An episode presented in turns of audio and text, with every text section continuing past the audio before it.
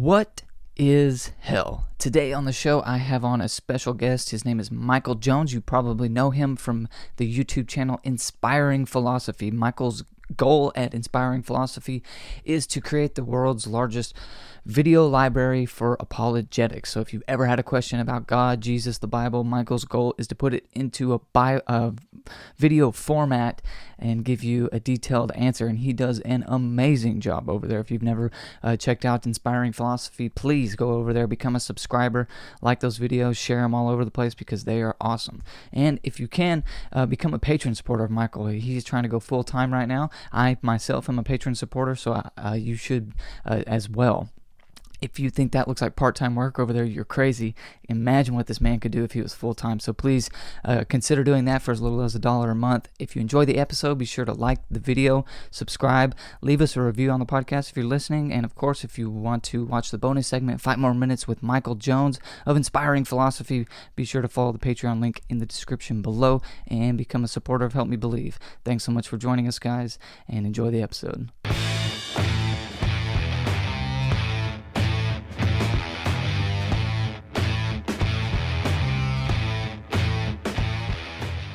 Well, hello and welcome to another episode of Help Me Believe, the show about Christian apologetics and theology. My name is Hayden Clark, and I am beyond excited to introduce my special guest to you. You know him from Inspiring Philosophy. He's going around YouTube putting the fear of God into the atheist debaters. His name is Michael Jones. How are you, sir? Good. How you doing? Thanks um, for having me. Hey, I really appreciate you coming on. I'm sure you got a busy schedule. Uh, so yeah, I, I am super excited to have you on. Um, I would find it hard to believe that nobody in my audience doesn't know who you are, but if they don't, uh, uh, if you don't mind giving us a, a brief introduction. Yeah, I, I, run Inspiring Philosophy Ministries. It's a uh, we have run basically YouTube channel where we create videos trying to answer every apologetic question out there in a video form. And he does an excellent job. If you've never been over there, I'm going to leave a link in the description below. It's uh, mind blowing how thorough Michael is with his videos and uh, how effective his ministry actually is. He's trying to go full time right now. I personally am a patron supporter, and so you Thank got my stamp of approval. And you should definitely. I'll leave a link to his patron uh, Patreon uh, page in the description as well, and you can go over there for as little as a dollar a month, guys. And uh, let me just give you, and I hope Michael doesn't mind me doing this. It's public information, but uh, let me just give you a reason to do so. And honestly, I think this sealed the deal for me wanting to become a patron supporter of Michael. This is uh, the other day I did something that you should never do on YouTube, which is read the comment sections. But for any atheists out there thinking about uh, jumping in the comment section, I just want you to know that I live for that. So please comment. I'm just kidding. But anyway, this I found in the, uh, one of Michael's comment sections. It was from his video that he did on the evidence for the resurrection. And uh, this is uh, an atheist commenting saying, Holy crap. I think this video just made me, an atheist of seven years who left religion, believe in Christianity. I'll be doing more research, but so far the evidence is damning, in my opinion. And then I even kept scrolling because I'm crazy, and I found the same person comment a second time at a later date. I can't tell the difference between the time here, but his second comment or her second comment, it says Mr. Game, so I'm guessing his comment says, I just thought you might like to know I am fully a Christian now. I can't help but thank you for helping me on my journey to regain my faith. You do wonderful work on an internet dominated by atheists. God bless you. Man, that about makes me want to choke up. I don't know about you, Michael, but that's incredible, isn't it? Yeah, it's, it's really good to know that all the work that goes into the videos actually pays off eventually. Yeah. So yeah, there, I've got a couple comments like that. You know, usually about one a month, something like that. Yeah, that's incredible. Um, you know, getting into this apologetic stuff, sometimes it feels like you know you wonder if it's actually making a difference. And you know, for me, even if it, you know, people say as long as one person it helps one person, then it's more than worth it. And of course, that's true. Uh, but for me, sometimes I just wonder, you know, is am I even helping one person? You know what I mean? Mm-hmm. Uh, so it's all it's it's great to hear that and and again to the audience i can't stress enough this is very it's a very important work and that just goes to show how important it is. So go support michael you know, at least subscribe and, and, share his videos and things like that but if you can become a patron for a dollar a month. Now how in the world do you study so much? Because i watch these videos of yours and they are so thorough and i'm just wondering what do you are you reading all day long? What are you doing? Oh no not all day long. I have to edit videos. Yeah. Uh, so no. Uh, I do read a lot though, and Yeah. I encourage other Christians to read a lot. Sure. I'm able to read now more than more now that I'm part time, which does help. But I mean, like I always tell Christians a basic just mathematical formula when it comes to that. If you just read 10 pages a day, Yep. in one year you'd read 3,650 pages. I try to read about 30 to 40 pages a day. Yeah. So I mean, I'm reading about 10,000 pages a year, and I've been doing this for a couple years now. So I mean, you know, it, it builds up over time. Uh, sometimes I will read 50 pages a day. Sometimes I've read entire books in one day. I remember I read I read um, J.Z. Smith's book, uh, uh, Divine Drudgery. I read that in one day. Uh, so I mean, it you know it depends, but I encourage Christians to just try to read a little bit every day, and if you do that, you you know in a couple years you'll have a wealth of knowledge you didn't realize you were capable of having. Yeah, for sure. And I think I, at least in my uh, own personal experience, it kind of grows. Uh, your your desire to keep reading and reading more will just grow exponentially. So that now, like I'm on a schedule now, which is something I don't do, but like. I, in the mornings, I read this much about the resurrection and New Testament studies, and then at uh, later on during the day, I read this much about uh, kind of like philosophical arguments for the existence of God. And I've just kind of got it categorized like those are the two biggest things. If I can argue for God and for the resurrection, I'll be good to go. And so I've kind of uh, I don't know which one to call that. That's how I've scheduled my reading. But come up with some sort of I mean anything is better than nothing. So just get started. And uh, of course, you know, you can go over to Inspiring Philosophy and look in the, the descriptions for some links to some good books. So you can definitely do that. Uh, I brought Michael on to talk about something that uh, he recently made a very, uh, or I don't know if it was recently or not, but he made a video that was very um, thorough on the subject of hell. And so uh, we are here to talk about what in the hell is hell. And so that's what I brought Michael on to talk about. So, uh, Michael, what what is hell? Well, I mean, that's a very uh, complicated question that needs to be unpacked in several different points. And this is what I do in the video. Uh, when we think about hell, a lot of people will think a fiery pit, some sort of furnace that people are sort of thrown into, and they're being tortured by fire for eternity. I I would say that's a caricature, caricature of what hell really is. Uh, the Bible talks about fire and hell, but I, I'm pretty sure, and the majority of theologians I've read would agree, that's meant to be metaphorical. Yeah. It, there's not really literally fire in hell that could power a steam engine. Sure. I mean, that wouldn't make sense because it's where souls go, not physical bodies. And if it was some sort of physical fire, once the body burns up, I mean, what is it going to just keep regrowing? I mean, that's it gets a little convoluted. Yeah, can that. fire hurt a soul? I don't know. It's just kind of like how many angels can dance on a ball pen, ball, ballpoint pen. I don't know. right. So I mean, even very conservative scholars like you know Jerry Walls or Wayne Grudem will note the fire in hell is probably metaphorical, but it's metaphorical for something far more important and can be far more damaging. Uh, so I, I argue, and as other theologians have argued, is that f- what hell is is it's connected with what sin is. Mhm. So we can't really ask what hell is until we first understand what sin is, because hell is a consequence of sin. Now people think, oh, well, you sin, you get thrown into hell. Well, not really. Sin is more like, uh, hell is more like a direct consequence of sin instead of it being an indirect consequence. Sure. So, what is sin? How, uh, how should we understand sin if it's going to inform how we think of hell? Well, the Bible says sin is trans- the transgressing God's law. Sure. Now that also needs unpacked because it's a little bit more complicated than that. Yeah. Because read someone like the prophet Malachi, for example. Malachi talks about how these priests or the Israelites are doing rituals, but they don't have a clean heart, so they're just going through the, emo- the motions. Well, I think that relates to a lot of what is taught in the Gospels, where Jesus says the greatest commandment is to love the Lord your God with all your heart, soul, and mind.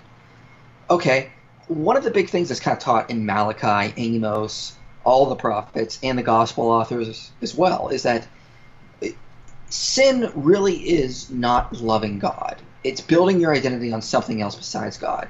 You can go through the motions, you can obey the full law of God, but if you don't obey the greatest commandment, if you don't love the Lord your God with all your heart, soul, and mind, the rest of it is meaningless. And so this was Jesus' charge against the Pharisees. Sure, you're going through the motions, but you have forsaken the greatest commandment of all. You're you're hypocrites. You don't really love the Lord your God. You love yourselves and you're trying to use the law to get rewards or to get special favor. So this is what's kind of taught or heavily implied in the gospels is that you have to love God. And if you don't love God, you're not what you're doing is you're building your identity on yourself, your own pride, and you can use the law to get things you want. So sin is really sort of rejecting God in that sense. It's rejecting his law in its entirety, which is of course the main law, loving God and loving your neighbor. Okay. now, uh, go ahead. Oh yeah. Now, if that's what sin is, and it relates to hell, we can sort of see where hell starts to come in. Yeah. Because when you reject God with that and you start to focus on your internal pride, your internal self, what rewards you want to get, what you can build for yourself, that's what starts a spiritual fire in you that will need to be put out eventually or it will consume. Mm-hmm. Is there anything that you could find in the uh, scriptures that would hint that this fire is supposed to be understood as um, uh, this internal thing that you're describing? Other than just like you were talking Well, I mean- about, I mean, other than just using reasoning to say, well, it's not real fire because it's not going to burn a soul. That, I mean, that makes perfect sense, and I'm fine with it. But was there anything uh, exegetically that might make you think that? Well, I mean, there are two places I can go to. Sure. Okay, so first, I mean, the one of the, the main passage I rely on is the parable of the rich man and Lazarus. Uh, and in this passage, he says he's in anguish in this fire. Uh, so, for example, uh, Darrell Bock, in his extensive commentary on Luke, will note that what's the actual Greek language here denotes more like mental anguish. Okay. Uh, we also should, you know, di- uh, dissect this parable a little bit. People that are literally on fire cannot have a conversation like Yeah, yeah, man. yeah, exactly. you know he's like he's he's offering counterpoints and rebuttals and he's understanding their argument People He's don't reason very well when they're on fire. Yeah. Right. You would be he would be screaming. Uh, i mean he would not be able to make any arguments. Another good verse is second thessalonians 1 9 they will suffer the punishment of eternal destruction away from the presence of the lord and from the glory of his might. One of now i bring up this verse for one reason. One of the ways god punishes throughout the bible is either death or exile. Yeah. So this is what this verse is sort of getting to. They're exiled away from their presence. So God is not the one there torturing them because they're outside of his presence. Right.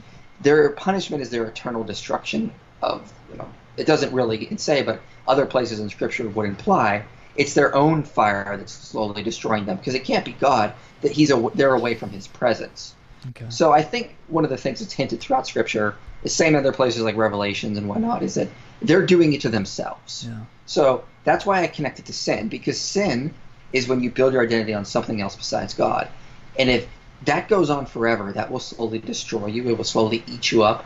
It will slowly get worse over time. Mm-hmm. And that's what hell is, technically. I mean, are we just are we psychologizing this, or is there actually going to be an ontological existing place called hell? Well, sure, I think there will be a place, but I don't think. I think it's like you know, it's as Paul says in Second Thessalonians, it's out, it's outside of the presence of the God, of God.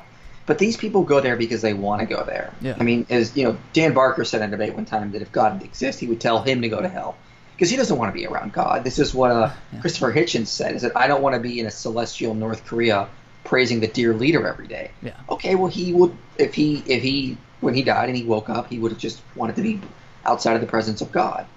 So now these people leave the presence of God, and what happens to them? Well, if you think of someone like uh, a drug addict as an analogy, the first time they get high, you know, they're not addicted. It feels great. It's it's wonderful. The second time they get high, it's not so great. The third time they're starting to get addicted, and it's not as great, and they need more of the drug now to get the same feeling of high. If that goes on forever, it won't be long before there's nothing of them left. There's no joy left in what they've built their identity on. If you build your identity on your own ego, for example, you need to keep doing more and better things to sort of build up your own ego. And you over time you need the high of feeling your own ego gets less and less, even though the more you might be doing to try to build it up. Okay. So that's what hell is. Hell is this sin inside of all of us. This idea to want to be our own gods, to be our own masters, that goes on forever and it slowly disintegrates us, slowly destroys us, much like the same way a dr- what happens to a drug addict.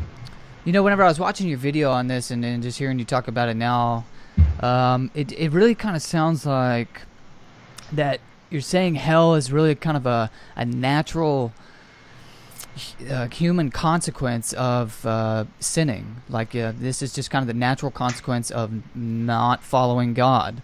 Is going to be that just naturally tends toward hell, and so I was just thinking this sounds very uh, kind of Aristotelian in that human beings have an objective end or good, uh, namely to follow God or to be in relationship with God, uh, but they also have the freedom of the will to aim at whatever they please. You don't have to aim at following God if you don't want to. And if you aim at anything less than God, uh, you will end up in your own personal hell. Does that sound right?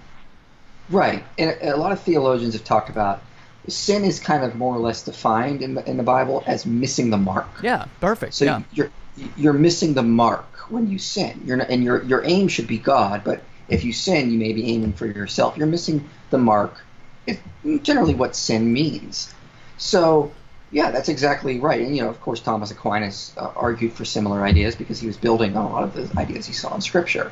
That hell is just what naturally results if you are left alone without God long enough. Yeah. It's torturous. It's horrible. You'll slowly hate yourself. You'll hate everyone around you. It'll you'll be it'll be wailing and gnashing of teeth. But that's not from fire being inflicted upon them. That's their own fire inside of them that's slowly destroying them. Whereas the God of love has been trying to call them out of that. Yeah. So yeah, yeah, this whole you know why would God send people to hell then just kind of goes away. Yeah, it, it's it's not a, as C.S. Lewis says, it's not a question if God will send people to hell. In every one of us, there is something growing up which will be hell, unless it's nipped in the bud.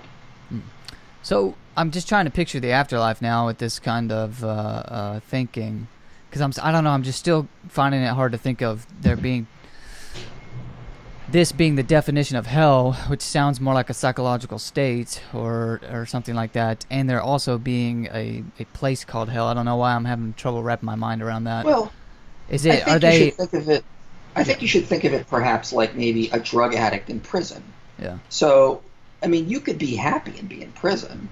There, there's, there's no indication that someone cannot be happy and be in prison. But if someone's like a drug addict in prison, well, they would be miserable.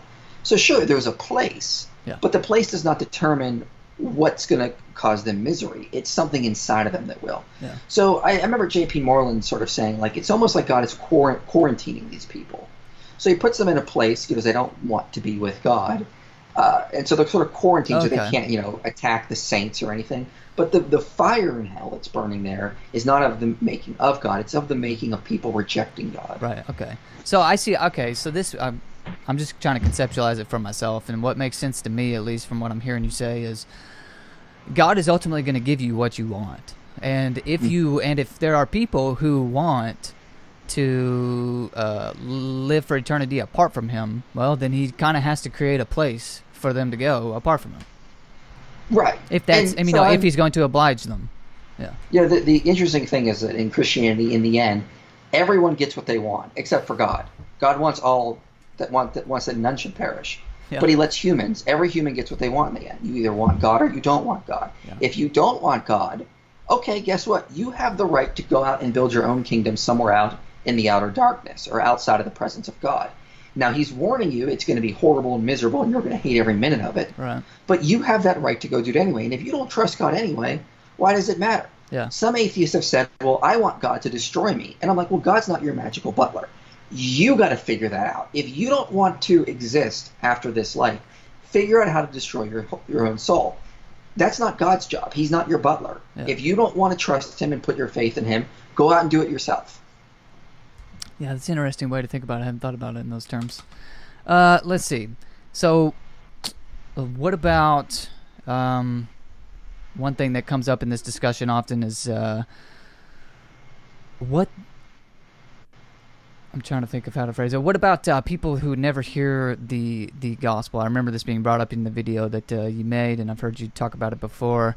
But um, oh, I remember what I was actually going to ask. But we can go ahead and go this route. What about people who never hear the gospel? What? Do, uh, yeah, go ahead. Right, this is a good good argument. I mean, of course, Abraham never heard of the gospel. He just, you know, because he existed before Christ.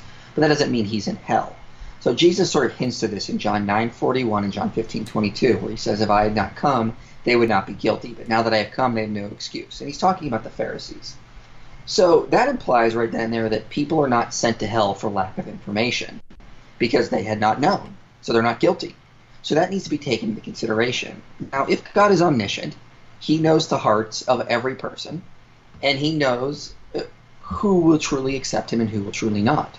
So I think God is, if He is a just God, He is going to be fair to these people. Uh, he's not going to send them to hell just because they had a lack of information. Sure. Everyone has to choose if they want to build their identity on God or not on God. Now, if God is love, if God truly is the good, I mean, people who have not heard of Christ can still have a sense of this, and they could uh, choose how to aim their life. Because again, sin is missing the mark. If they're just aiming to sort of feed their own selfish desires and their own pleasures of the flesh, well, then they're missing the mark. Sure. Uh, they're missing what all humans intuitively know what we ought to do. And this th- th- goes back to the argument over moral realism and whatnot. But so let's keep that in mind. I also don't think that once you die, it's the end of all. You know, it, there's no way ending after that. People can still choose to want to follow God or not. Just like in this life, as some theologians have talked about, heaven has already begun for the believer, and hell has already begun for the hell has already begun for the unbeliever. Sure. It's not something that is like you know a paradise that we you know get to you know check into. We have already checked into it when we checked in with Christ. That's okay. Oh, I want to camp there for a second. I'm sorry to interrupt, but I think it's important because this language is very explicit in in, in the scripture. The kingdom is here, and it, and it, and it is not at the same time. And I, I'm sure uh, anybody that's at least ever been in a Baptist church has heard this language a, a lot. The kingdom being already here and not yet at the same time. But so is hell. Uh, I'm trying to think of. Uh, I, I don't know. Am I Am I allowed to bring stuff up on my screen whenever I'm on Skype? It won't like kick me off. I'm not very technologically uh, savvy. Should be able to share I was the just, screen. Oh. I'm not. I wasn't trying to share. I was just wondering if I even pulled something up. That's how much I don't know about this stuff.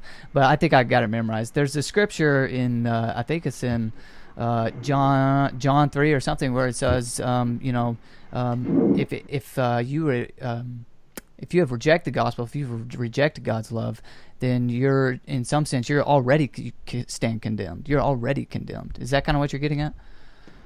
Basically, yeah. Now, people could change their mind after that and then accept the gospel. That Yeah. happens a lot of time.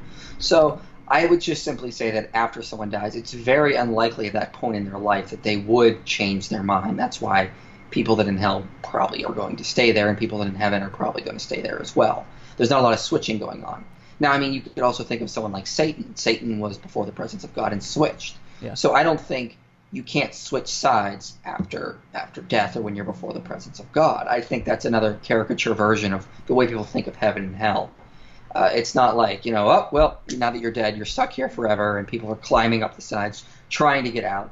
I, I think uh, that's what if God saves us in this life, if we're climbing trying to get out, if we have that sense as well, Yeah. if you're thinking about that kind of analogy, I don't see why wouldn't it be impossible after. It's probably just very unlikely because at that point the soul is probably disintegrated to the point where it wouldn't accept regardless. So in that sense, there is the there is the capacity for sin in the afterlife. Well, of course there is. I mean, Satan sinned in heaven. Yeah, I mean, yeah. of course there has to be. Yeah. Okay. So how does this all figure in with the the new earth and the new heaven? How do you see this relating to, uh, um, you know, whatever heaven is like, and that's um, and and hell is like? They- They're Well, not they're not going to last forever, are they? We're coming Well, back. yeah, I mean, exactly. We are. N.T. Wright talks about calls it this. It's life after life after death. So when we die, we're going to be with Christ, which we will call heaven. But that's not the end goal because we're going to be there waiting for the resurrection to begin.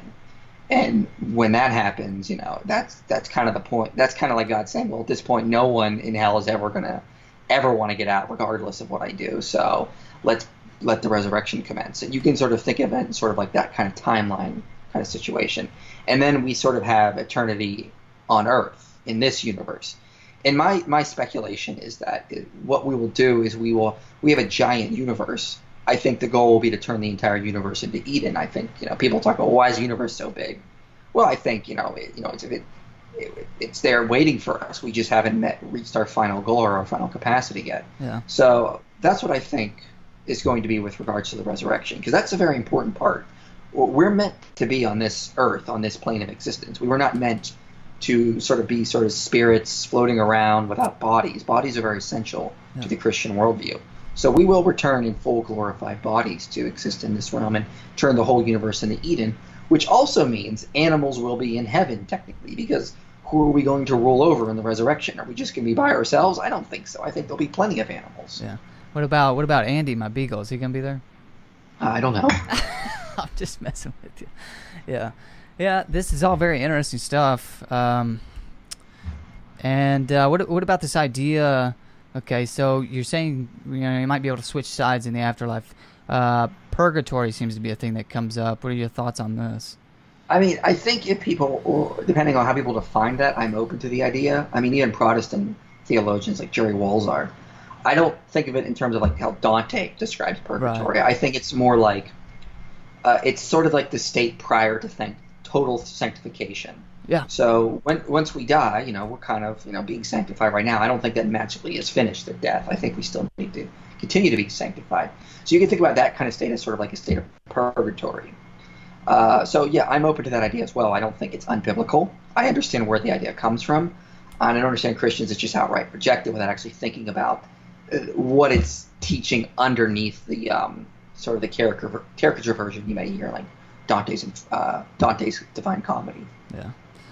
This is a question that people ask me, and I just honestly have no idea what to tell them. But that is is is heaven and hell, or just the afterlife, however you want to think of it.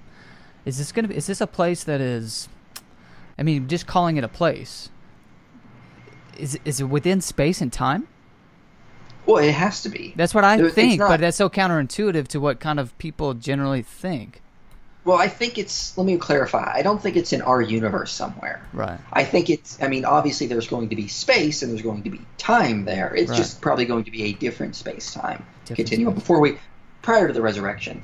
So I think of it in terms of like that. I mean, obviously, you know, we. I, I. It's hard to really say what it will feel like or what it will be like because we've never been there. Right. But we think of it in terms of like there's going to be spatial dimensions and there's right. going to be a, a, a, a, feeling of time passing. So sure, but it's not going. To, it's not on some planet somewhere. You know. Yeah. No. I, no. Yeah. So well, that's cool because that's how I think of it too. I'm like, well, I mean, just every description I read about is sounds like space and time. So yeah, that's mm-hmm. very interesting. Well. Um, th- thanks so much uh, for coming on and doing this and uh, talking about the subject of hell. Um, man, we covered like all the questions. Is there anything else you want to touch on on hell or, or heaven, or do you think people just no, need I to know? No, I want to remind people though. Well, I, I want to talk about heaven really quickly. People sure. tend to have a character view of heaven, and I, I speak out against that. People think about heaven as sort of like this sort of like five star resort in the sky. And that's not really what it's like because that would be hell, where you're always just sort of focusing on filling your own selfish desires. When you and I die, we're going to be recruited. We have a lot of work to do uh, I would suggest that uh, the saints on the other side are still hoping and praying and working with the angels as well to sort of bring sanctification and salvation to the earth in whatever capacity that is. I'm not sure what it actually is because, of course, I've not been there, but I think there is still some of that going on. So when we die, we have work to do as well. I don't think it's just simply, oh, well, you're done. Now you're in your retirement phase. No, it's not a it's a reward, but the reward is is more work. It's just more work closer to Christ because Christ is the reward. And when we're close to Christ, we want to be like Christ, and Christ didn't stop working. So when we're close to Christ, we're going to keep wanting to work with Him to make the universe better, to make uh, the hearts and minds of all people living today better. Yeah, I think this is so weird, but I think a lot of Christians. I don't know if they really want to go to heaven because of this this uh, mischaracterization, this caricature that you're describing is so pervasive in the church of people thinking we're going to go and turn into some fat little guy sitting on a cloud playing a harp, and uh, mm-hmm. uh, we're just going to sing all day long, which would be that would honestly be hell because I can't sing very well, but I. I, don't, I I really think that they're probably thinking in their head, yeah, you know what? I don't really even want to go to heaven. I don't even well, know. well, think of it like this: when you were a kid, you may have thought about things you do now as boring. Like, why would you want to sit and talk about something like this? Oh, yeah. Because kids don't like to do that. They want to watch cartoons or play Legos or whatever. So you could think, well, that sounds boring what adults do. Adults listen to NPR or uh, drink disgusting alcohol, which is, yeah. you know, horrible as a kid. But when you get to the phase of an adult, you're like, well, I actually enjoy these things now because your brain, your mind has changed. The same thing will happen when we're in heaven. We'll have matured to a whole new level. The, the things we thought would be boring are actually quite wonderful there. So I think worshiping God is going to take on all new degrees that we did not expect now. Yeah, for sure. And I mean, they they also seem to have the impression that we'll just like we won't be doing anything. But I tr- I try to tell people whenever this comes up, like you know what we already discussed, which is you know the the end goal is to get back to is really to go back to the beginning. You know, it's like uh, Back to the Future, the other way around. Like we're trying to go back, back to, to back to Eden. Back to Eden. You know what I mean? That like, Mhm. it begins in. I mean, the Bible literally begins and ends in the garden. Uh, and so if people ask me what's heaven going to be like, I'm like, well, you know, you could ask that, but the real the end goal is going to be Eden. So why don't you just go study Genesis one through three before the bad part, and that's kind of what it's going to be like. Is that pretty accurate? You think? I think so. Yeah, I think very much it's going to be. Uh, you know, one of the ideas in, in Genesis one is he tells humanity to subdue and rule over the earth. Sure. So obviously that implies humans have a job to do. They need to go out and they need to tame nature, and I think that's what we're going to be doing. We're going to start by turning this whole earth into Eden, every every inch of it, and then God's going to be like, "All right, get on to Mars," and then when you're done, Venus is waiting. And so, you know, we have a lot of we have a lot of terraforming to do in some sense. So I would suggest that our goal will be to turn the whole universe into Eden. Well, that would be fun. I mean, the astronauts and all the scientists ought to love that. I don't know why they're so against us. You know, they should be on our team. That's what we're going to do. We're, we're going to give them eternity to do it. Right now, they don't have enough time. They don't have enough time to ever see it. But you know, Exactly. So if you're an atheist Christian, an astrophysicist, or whatever out there, you you know, there's you some um, motivation to convert right there. but uh, Michael, really appreciate uh, you doing this again. Love what you're doing over at Inspiring Philosophy. Uh, again, if you're listening and uh, you want to hear the bonus segment, five more minutes uh, with uh, M- Michael Jones from Inspiring Philosophy, I got a couple more questions for him. But you're to have to follow the Patreon link in the description below and become a supporter to see the bonus segment. Go ahead and follow. Follow that second Patreon link in the description below and become a supporter of Michael so he can go full time over there. Who knows what this man can do if he was full time? He's only part time right now, and you just go over to that YouTube channel and you tell me if that looks like part time work. I don't think you will uh, uh, come to that conclusion, and you'll want to support him like I did. Uh, Michael, one more question before we end this segment. Go to the bonus segment. What advice would you give to anybody out there? Uh, who is aspiring in apologetics, who's getting into things maybe for the first time, and um, what advice would you give to them? do it, but do it for the right reasons. I, I have come across apologists who've said things to me in private that makes me kind of makes me worry. They're like, you know, I wish I I don't have enough money and it kind of bothers me, and I think God should you know be giving me more money because I'm serving Him. I don't do this for the money. I I, I really don't. Uh, I did it for so many years. I mean, I only started collecting ad money on my channel this past year because I just didn't care enough because that's not what my goal was. Do this because you want to do it. If you're doing it because you know you want to live off of it or you want it to be your full-time job, you don't have the right motivations. You don't have the right reasons. Do it because you love doing it because you want to fulfill God's kingdom. Uh, keep that in mind. Uh, someone was telling me, you know, like you really should try to do more marketing. You try to do this, and I was like, first of all, I don't have the time to do more marketing. Right. b i don't like doing that kind of stuff, so I would, it would feel like homework. And three, that's not my goal. I'm, I'm not here to sort of make myself famous. I'm here to make videos.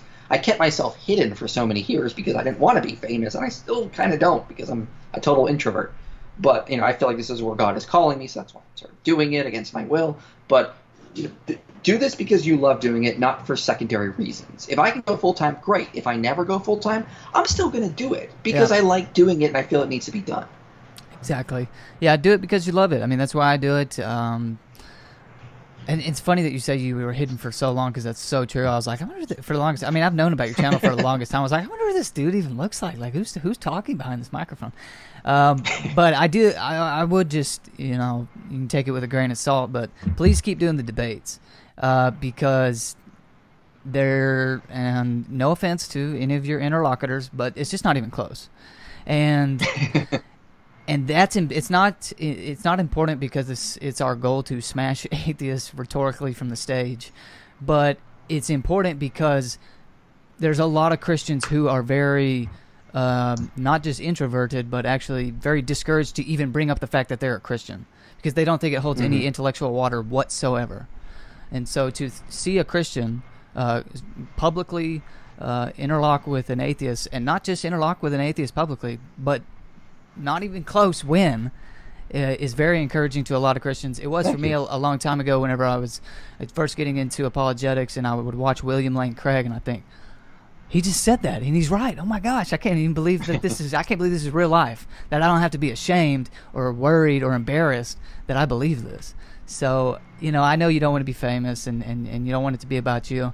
I think you're wise enough to do it the right way. So I would encourage you, please keep doing the debates and uh, showing your face out there, uh, even if you don't want to. I think God's really using it. And so, but of course, that's it's up to you, man. But um, I really appreciate you coming on. I know you got a busy schedule, so I appreciate you taking the time to come on the podcast. It's been a lot of fun. Again, if you want to listen to the bonus segment, five more minutes with Michael Jones, stick around. Follow the Patreon link below. Michael, thanks so much for coming on, man. I appreciate it. Yeah, thanks for having me on. Hey guys, thanks so much for joining us. If you enjoyed the episode, be sure to hit the like button, subscribe, leave us a review, and if you want to watch the bonus segment, five more minutes with Michael Jones, be sure to follow the Patreon link in the description and become a supporter of the show. Uh, thanks so much for joining us, guys, and we'll see you next time.